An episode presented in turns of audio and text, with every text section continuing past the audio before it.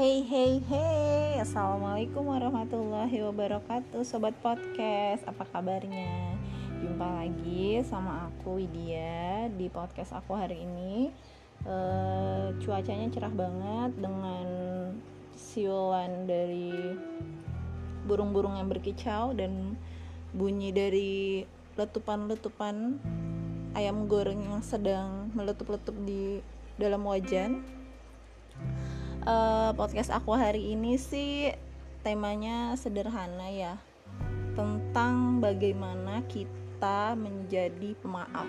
Pasti teman-teman semua uh, kalau dengar kata maaf apa ya pasti orang itu punya salah sama kita atau kita yang punya salah sama orang itu.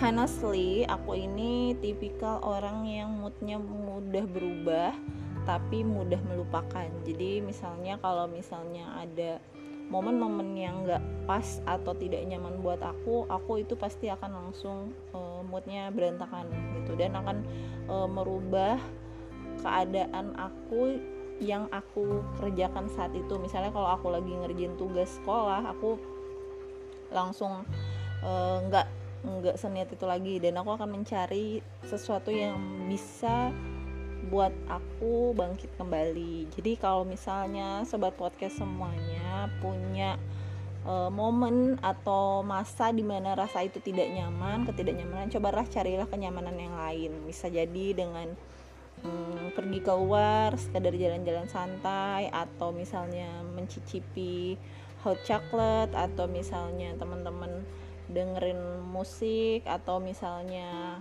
ya pokoknya hal-hal yang bisa membuat kenyamanan yang lain biasanya orang yang kemudian itu hanya butuh 4 sampai 5 jam untuk dia tenang. Jadi setelah itu dia sibuk dengan aktivitas yang lain, ya sudah dia lupa dengan momen yang tidak nyaman sebelumnya. Gitu. Jadi teman-teman, kita ini harus uh, sayang sama diri kita sebenarnya kesel boleh marah boleh tapi jangan berlarut setelah hari itu selesai ya udah nggak usah dibahas lagi nggak usah uh, ibaratnya nggak usah diungkit-ungkit lagi.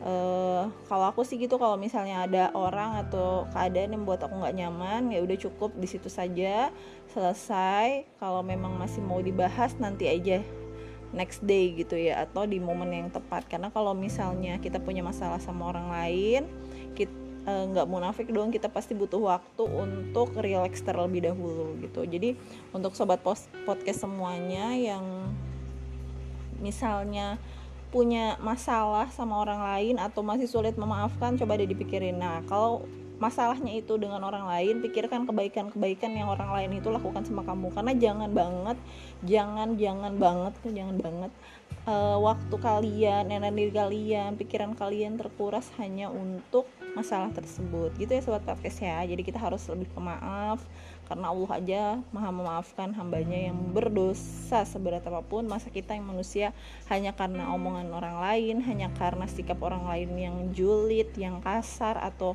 e, mulutnya tidak bisa dikontrol kita lantas membuat hidup kita tuh down. Terus kita ngerasa tired nggak usah kayak gitu.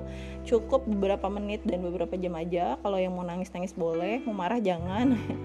Tapi cukup gitu aja. Nanti setelah itu calm down relax dan lupakan semua itu gitu ya tapi jangan juga dipendam karena kalau misalnya hal tidak nyaman itu dipendam itu bahaya banget buat sobat podcast. Nanti akan menumpuk seperti bom waktu dan akan muncul stres nanti dari stres akan depresi dan akan menimbulkan masalah kejiwaan. Jadi kalau punya masalah itu jangan dipendam tapi diungkapkan dengan cara-cara yang baik gitu ya Oke, itu aja untuk podcast aku hari ini. Semoga bermanfaat dan mencerahkan untuk teman-teman. Ingat, setiap masalah, setiap orang itu punya masalah yang berbeda-beda sesuai dengan kesanggupannya.